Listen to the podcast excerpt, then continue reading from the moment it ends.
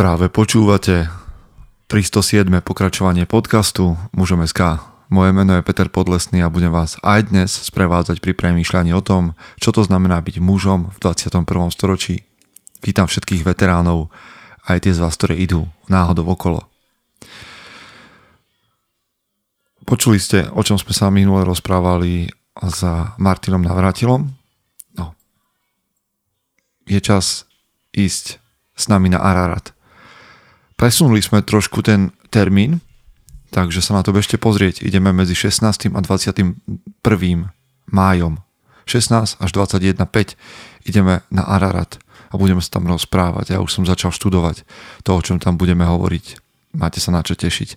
Okrem toho, že zažijete dobrodružstvo, zažijete aj a, taký ponor do seba. Ďalšia vec, veľmi zaujímavá a veľmi potrebná. Máme občianske združenie Mužom.sk a to potrebuje teba a dve percentá z tvojich daní. Ak veríš tomu, o čom hovoríme, tak stačí, že napíšeš na info zavináč mužom bodka es ká a ja ti pošlem formulár. Ty nám pomôžeš, aby sme rastli a my ďalej budeme pracovať pre teba, aby si mohol byť tou najlepšou verziou seba samého. Dobrý obchod, nie? Ďalšia vec, a ktorú som vám chcel nadhodiť, okrem Araratu a okrem tých dve percentá, je aj to, že ti ďakujem za každé pozvanie na kávu. Stále to registrujem, stále to čítam. Tie vaše poznámky k tomu, niektoré pobavia. A vďaka tomu môžem cestovať a za našimi hostiami do Bratislavy.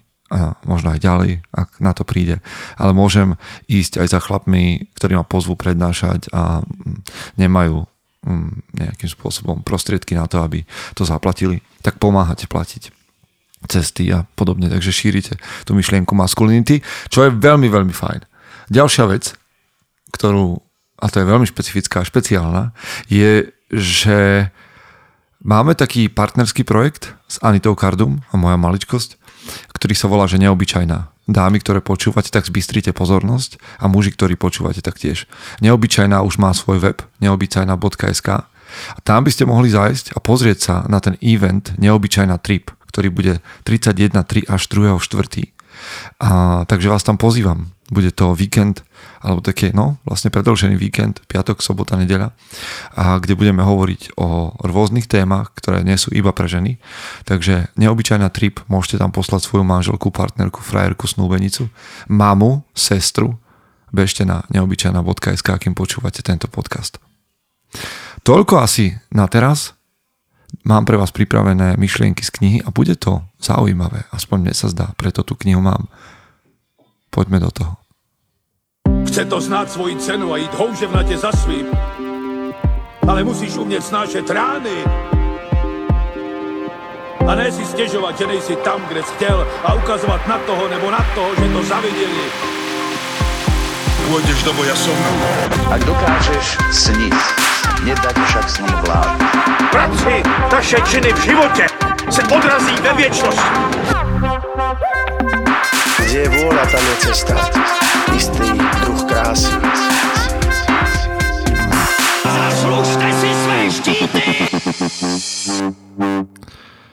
Priatelia, mám knihu od Audiobrixu. Teda, aby ste rozumeli, táto kniha je aj v audioverzii, tam som ju ešte nepočul, aj keď to môže byť bomba, aspoň tak nad tým premýšľam, z toho, aký má obsah, ale oni majú aj á el iks vydavateľstvo a vydávajú veľmi zaujímavé knihy, takže bežte sa na to pozrieť. A jedna z tých kníh je v češtine, teda viacej samozrejme je v češtine, ale táto jedna konkrétna je od Charlesa Fostera a volá sa to, že Ako človek, a zaujalo ma to, tak som si ju od nich poprosil, vďaka. A pod názov tej knihy Ako človek bolo, že štyridsať tisíc let dobrodružství lidského viedomí a vzadu v tých anotáciách bolo, že co to znamená byť človekom. Okay? Napísal ju chlapík, ktorý vyučuje zdravotnícke právo a etiku, aktívny advokát, veterinár. No a hlavne trávi život na cestách, o čom je aj táto kniha. On veľmi veľa putuje. Okrem toho, že bežal ultramaratónsky závod cez Saharu, Marathon des Sables. A teraz, ak ma počúvate z Audiobrixu, nebežal to aj váš šéf niekedy pred časom? S Ivanom by sme mali hovoriť v podcaste. Čo si myslíte? Dobre. A toto bol náš taký súkromný rozhovor medzi poslucháčom a, a podcasterom. A táto kniha je veľmi zaujímavá.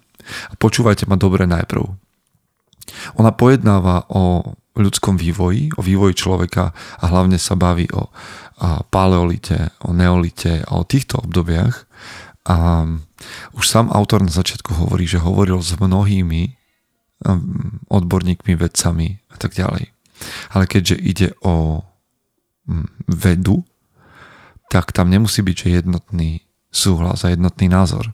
A na to upozorňuje tiež. A táto kniha je písaná tak, to nie je vedecké pojednanie. Je to také filozoficko-románové pojednanie s vedeckými mm, údajmi. A v celej knihe jej autor, Charles Foster, premýšľa teda nad človekom a nad vývojom, ale nepremýšľa nad ním spoza stola. Ale on ide do hôr, snaží sa žiť v divočine a snaží sa nacítiť a navnímať to, čo sa okolo neho deje. A rozpráva o útrapách a prekážkach toho, čo mu bráni cítiť a vžiť sa do tých, ktorí nás predchádzali, do našich predkov. A robí to so svojím synom, čo je ďalšia, ďalšia vec. A veľmi úprimne tam píše o ich odlúčení, o tom, ako jeho syn vníma vec inak. Píše o svojom vzťahu s otcom.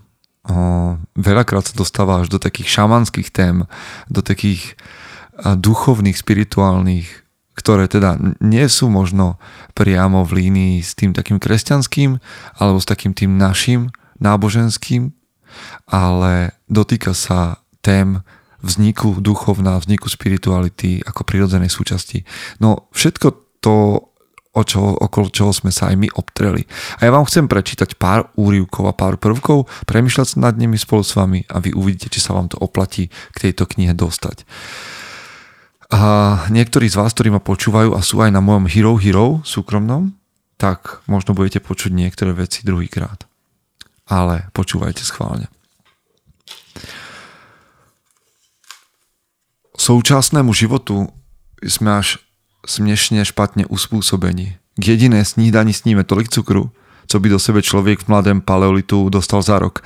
A trápíme se tím, proč máme cukrovku a zanesené tepny a vře v nás príliš mnoho energie. Mozky, které jsou navržené na neustálou ostražitost vůči vlkům, oddáváme televizi a lámeme si hlavu nad tím, proč jsme pořád tak nespokojení. Necháme se vést prospěchářskými sociopaty, co by v lese neprežili ani den a nejde nám do hlavy, proč jsme jako společnost v, takové, v tak zbídačném stavu a máme o sobě tak nízké mínění. Nevím, či to u vás rezonuje už, ale trošičku preskočíme. A budeme pokračovat v myslení. Lidstvo strávilo mnohem víc času v období mladého paleolitu než v neolitu a mnohem víc času v neolitu než v osvícenství. A stojím si za tím, že míra přispění jednotlivých období na tom, jací jsme dnes tvorové, je zhruba úměrná době, době, kterou jsme strávili v dané vývojové fázi.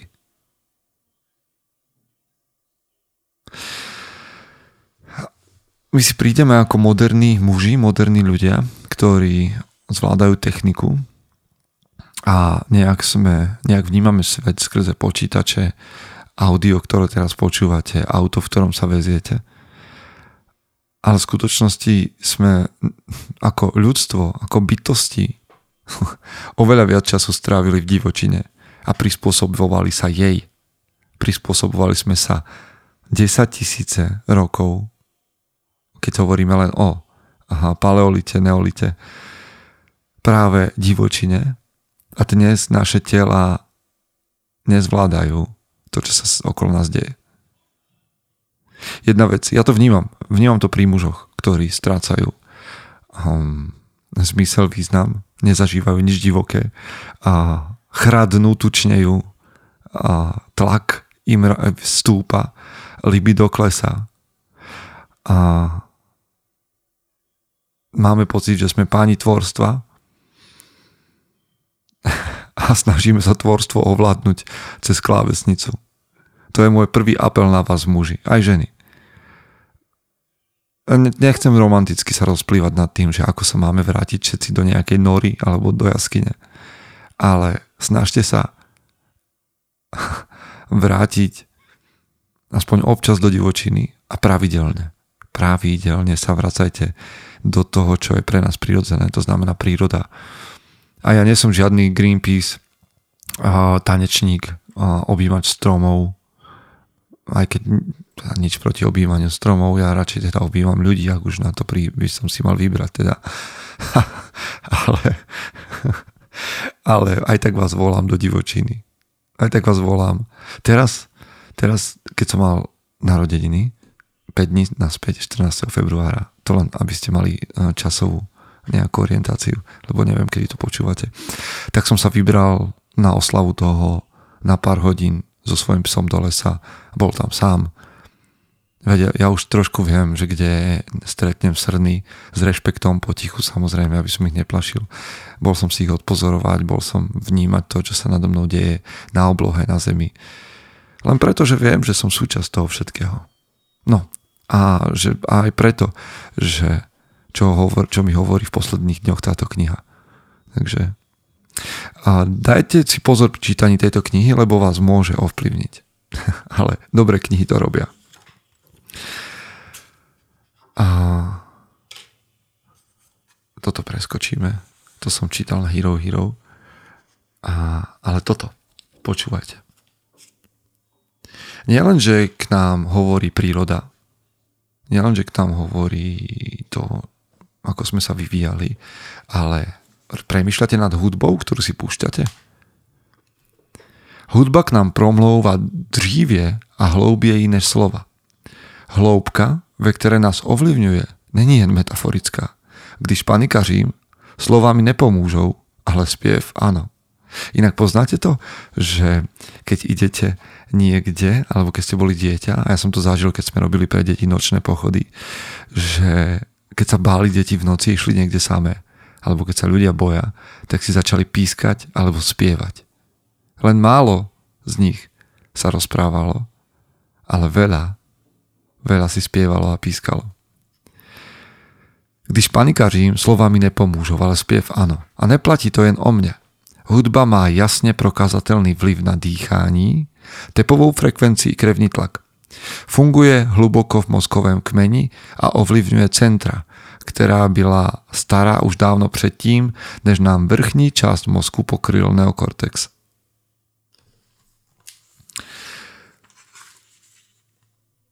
Všichni víme, jak moc nám hudba dokáže ovlivnit emoce. A my jsme emoce. Ve srovnání s tím, že nejsme svými pečlivě uváženými myšlenkami. Emoce jsou primární.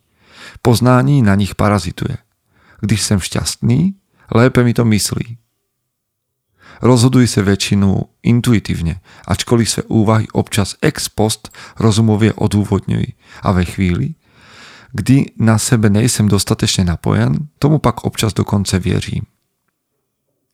Jazyk je arogantní a imperialistický. Tvrdí, že vládne a má moc významně ovlivňovat způsob, jakým žijí svůj život a vnímám svět. A přitom není v souladu s realitou, jak sám tvrdí. Táto kniha sa hraje aj s filozofiou. A nemusíte ju brať, aspoň v mojom prípade ju neberiem od A po Z, lebo naozaj sa tu stretáva história so špekuláciou, história s romantizmom, história a filozofia s mm, domýšľaním. Ale premýšľate nad tým, čo si vpúšťate do hlavy v podobe hudby? Ako sa nechávate ovplyvňovať hudbou z rádia napríklad? Lebo ja viem počas tréningu alebo počas behu, ako významne na mňa vplýva hudba, ako mi zvyšuje výkon. A keď to robí počas tréningu, nemôže to robiť aj inokedy? Hm. Hm, hm. Dobre, ďalšia vec. Neustále sa dnes v našej dobe modernej Neustále sa dokola, den za dnem, rok co rok vracíme na úplne tá samá místa, Chodidly došlapujeme na tatáž místa eskalátoru v metru, na ktorých sme stáli v tú samou dobu loni. Sedáme si na stejné sedadlo, sedáme si na stejné sedadlo, močíme do stejné keramické díry, mačkáme stejné klávesy na počítačové klávesnici, bereme za tytéž kliky, říkáme tytéž viety do tých samých telefónov. Jediné změny ve výsledku a povětšinou přiznášejí věci, kterých litujeme. Plíživé vkládání se nemocí a narozenin, půjčení, rašení, sílení a hrubnutí našich dětí. Je naprostá katastrofa, jak jsme si zvykli na nedění. Z celého srdce, celou myslí i duší o něj usilujeme a budujeme promyšlené finanční a psychologické struktury ve snaze způsobit způsobení ničeho. Žádný, lo, žádný lovec nebo zbierač nechodí nikdy na stejné místo dvakrát. Áno, existují nějaké obecné sezónní cykly. Áno, na podzim se schází celý klan, aby společně umlátili soba a souložili. A v zimě, aby si vyprávěli příběhy. A na jaře chodí skupiny společně k řece lovit oštěpem lososy z těch samých kamenů, na kterých stáli v loni. A na podzim k těm kerům, za kterých obvykle se sbírají celé košíky bobulí. Ale to vůbec není to též, jako procházet denně tím též turniketem na té samé stanici metra několik desítek let. Žádný keř není dnes stejný, jako byl včera. A já mám rád. Mám rád rutiny a mám rád disciplínu. Myslím, že nám pomáhají. Myslím, že nám pomáhají a táto kniha o tom hovorí málo, na můj vkus.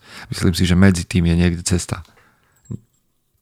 Myslím si, že je dôležité mať rutiny v živote, ale dokázať z nich vybočiť a mať schopnosť na tie isté veci, ktoré sa dejú, sa dívať novými očami.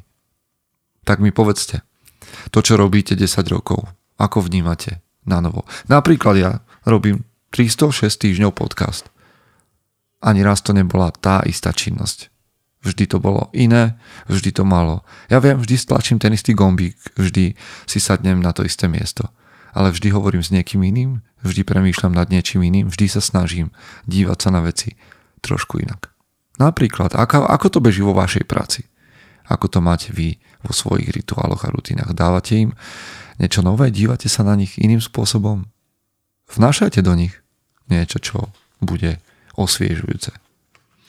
A skočíme si ďalej. A tu je len jedna, dve vetičky, ale musel som ich prečítať. Počúvajte. Činy mení identitu. Činy mení identitu. A tak vznikla činem přiložení pochodně k roští nová verze člověka.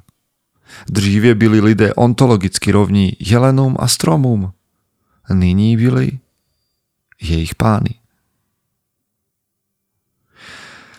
Niekedy máme pocit, že musíme zmeniť myslenie na to, aby sme zmenili život. Ale existuje aj iný prístup. Toto, že najprv myšl- sa zmení myšlienka a potom sa zmení čin, je taký rímsky, grécky koncept. Ale hebrejský koncept je najprv začni robiť veci, aby si sa zmenil. Aby sa zmenilo tvoje myslenie. A to nás môže zmeniť naše činy. Premyslené, nepremyslené nás môže zmeniť k lepšiemu alebo k horšiemu. No a teraz jedna technická vec, ktorá mi trošku vybuchla mozog. A počuli ste niekedy o Göbekli Tepe? Göbekli Tepe je miesto a v Turecku, jestli sa nepletu. Počkať, musím sa na to pozrieť, aby som vás nezavádzal. A ak A nie, nie, tak počujete, počujete. Istanbul, Urfa, Göbekli Tepe. No tak, možno som sa nepomýlil, ak áno, Google it. Göbekli Tepe je miesto, ktoré spôsobilo revolúciu tak dvadsaťpäť tridsať, tridsať rokov späť v archeológii, pretože sa predpokladalo, že lovci a zberači boli putujúci putujúca sociál... So, so, to lovci a zberači jednoducho boli putujúci ľudia, ktorí a, sociálno-kultúrne boli kdesi na začiatku a nebudovali nejaké zásadné stavby, a domy a pevné bydliská, kde by zostávali. Ale Göbekli Tepe rozbořilo paradigmu. Nalezište Göbekli Tepe je staré jedenásť tisíc až dvanásť tisíc let, čili o šesť tisíc nebo sedem tisíc let starší než Stonehenge, ktorý navíc rozlohou dosahuje pouhého zlomku velikosti Göbekli Tepe. Nalezište Göbekli Tepe by mělo být nemožné. Nemělo by vůbec existovat. Uvědomte si, že je to obrovské, monumentální, megalitické náleziště, nálezište, pyšní sice propracovanou symbolikou. Viete, o čo ide? Že sú tam objavené stĺpy, ktoré, ktoré sú v, pís, v tváre písmena T, vysoké až päť a pol metra a vážicích, vážiacich až niekoľko tón, šestnásť, sedemnásť, dvadsať tón, s lidskými pažemi a rukami po stranách. Niektorí na sobě majú opasky a bederní roušky. Táto figurální telesa sú zcela obalená nelidskými tvory, liškami, lví, škorpióny, kanci, hady, kachnami a jeřáby, kteří se po nich plazí, chodí nebo je obletují.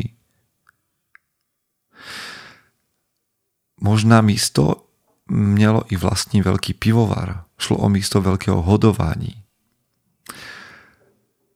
Na postavení niečoho takového musíte sehnať a skoordinovať obrovské množství pracovníkov. Potrebujete fyzickou a sociologickou infrastruktúru.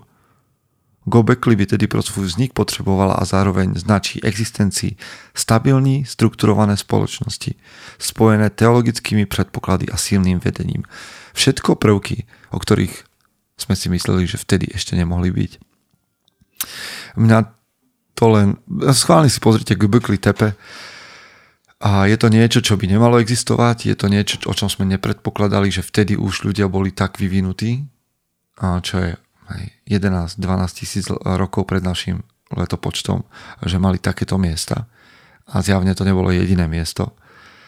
A, a premýšľajte nad tým, či sa naozaj dnes vy alebo ja máme tváriť ako tí, ktorí zjedli všetku múdrosť sveta a ktorí majú všetky teórie o vývoji našej duše, ducha, mysle, tela. Už jasné. Lebo zdá sa, že nás stále má čo vyrušiť. Ja som si to googlil schválne, lebo si googlím niektoré veci, s niektorými potom môžem nesúhlasiť a niektoré ma absolútne prekvapia ako Göbekli Tepe. Nehovoriac o tom, že Peter, jeden z našich lídrov v bratstve, do ktorého vás pozývam, a mi potom posielal fotky, keď tam bol, a vyzeralo to fantasticky. Počúvajte teraz a ďalej. Trošku o pochovávaní a vzťahu k mŕtvým v minulosti a dnes. V ranne neolitickej Británii existovali spoločné hrobky obsahujúci mnoho generácií, často postavené na domech živých nebo přejímající jejich půdorys a opevnení, sestavající ze soustředěných příkopů, v nich se často nacházelo velké množství lidských a někdy i zvířecích kostí. V hrobkách často docházelo k tomu, že nově zemřelá těla se dávala nechat rozložit nahoru na zkušenější mrtvoly nebo byla naskládána na jeden konec komory, takže po přechodu ze živého do mrtvého stavu pokračovala další cesta proměny postupně. Řídili ji červy, krysy a brouci. Hrobka byla tunelem a zároveň takovou kamennou vagínou, která, kterou mrtví procházeli na cestě ke znovuzrození. Biologickou smrtí seba transformace neskončila. Hej? A možno, že to aj tak by sme mali vnímať, lebo vnímame smrť ako nepriateľa, ako hranicu života a neživota, ale v skutočnosti život pokračuje aj tým, že sa rozložíš a že a poslúžiš ako potrava pre niekoho a možno len pre zem, ktorá vyživí trávu a zožerie ťa kráva, ktorá je bylinožravec, ale na konci dňa vlastne krávy žerú nás, aby sme my žrali ich. Chcel by som povedať, že sa ospravedlňujem všetkým vegetariánom, ale vôbec, lebo nie je za čo. Vydržíte to, nie, nie ste útlocitní. Hrobky Byli niekdy rušnými spoločenskými místy, měli dvorce i další prostory pro privítání živých návštěvníků. Člověk tam mohl mít piknik. Byla to místa setkávání nejen pro živé s mrtvými, aby se navzájom utešili a projevili a pocítili solidaritu ve společném zármutku, ale také pro setkávání živých s mrtvými, aby projevili úctu a udrželi si předky na své straně, získali pokyny mrtvých a přizvali je k další účasti na každodenním živote. A teraz, akokoľvek vám toto môže znieť ako povera, náboženstvo, alebo to mm, ide proti vášmu presvedčeniu. Je zaujímavé, že dnes, keď spolu za života netrávime toľko času, tak sa snažíme našich mŕtvych zahrabať. Ja viem, je to asi ekonomickejšie, ako mať, alebo menej divné pre našu kultúru, ako mať doma lebku svojej prababky. Ale niekedy mám taký pocit, že zahrabať človeka do zeme a zavaliť ho betónom znamená a nečeliť vín, víne alebo výčitkam z toho, že som sa s ním nestretával počas života dostatočne. A nechcem ho stretávať po jeho smrti. Ani jeho pamiatku, ani jeho spomienku, nie to ešte. Teda, takže by som stretával jeho kosti a ukazoval ich mojim deťom, že pozrite sa, toto je, toto sú kosti vašich predkov. A pritom tieto, ako sa to volajú, kostnice? Sú podľa mňa veľmi spirituálne miesta, miesta rozjímania, miesta úcty k predkom, nie? Mali ich kresťania, mali ich rôzne iné náboženstva. A boli to miesta, kde sa stretnete s myšlienkou minimálne, ak nie s duchom alebo s dušou toho človeka, tak s myšlienkou na, to, na toho človeka. Ale zahrabať ho do zeme? Alebo zaťa- zaťažiť ho nejakým kameňom ťažkým? Mi príde ako celkom fajn bariéra medzi mnou a mojimi myšlienkami. Alebo myšlienkami toho človeka. Alebo?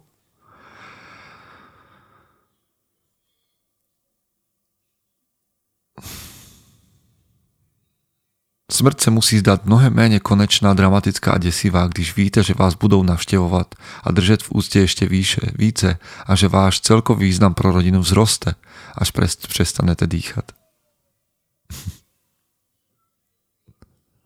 Niekdy byli samotné hrobky masokombináty, kde sa tela zbavovala masa pazorkovými noži, po ktorých zústali na niektorých kostech dodnes stopy.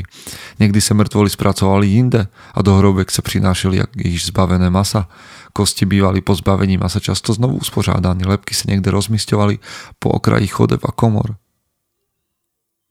Zaujímavé, nie? Ako to máte vy s myšlienkami na svojich predkov?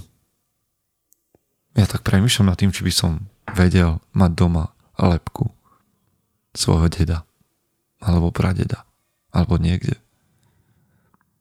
Viete, keď sa s takou posvetnou úctou v našej kultúre dívame na kosti, kosti svetcov, ale pozerať sa na kosti našich blízkych nám príde podivné.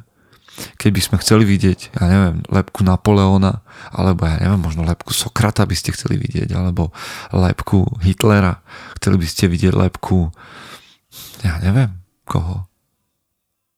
Ale lebky svojich blížnych nám prídu ako hnusné, alebo znesvetenie. Naopak, nie je znesvetenie ich zasypať hlinou?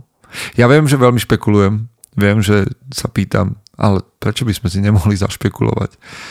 A muž je ten, ktorý doma pestuje nejaký rituál. Tak čo je váš rituál, ktorý budete spájať v súvislosti so smrťou? Čo o smrti budete učiť svoje deti? A čo o predkoch budete učiť svoje deti? Ponúka sa mi k tomu aj taká myšlienka z Dúny, kde tam visel obraz Hej, tohto barona Atreidesa a celý príbeh okolo toho, ale to by sme zachádzali asi príliš hlboko do králičej nory.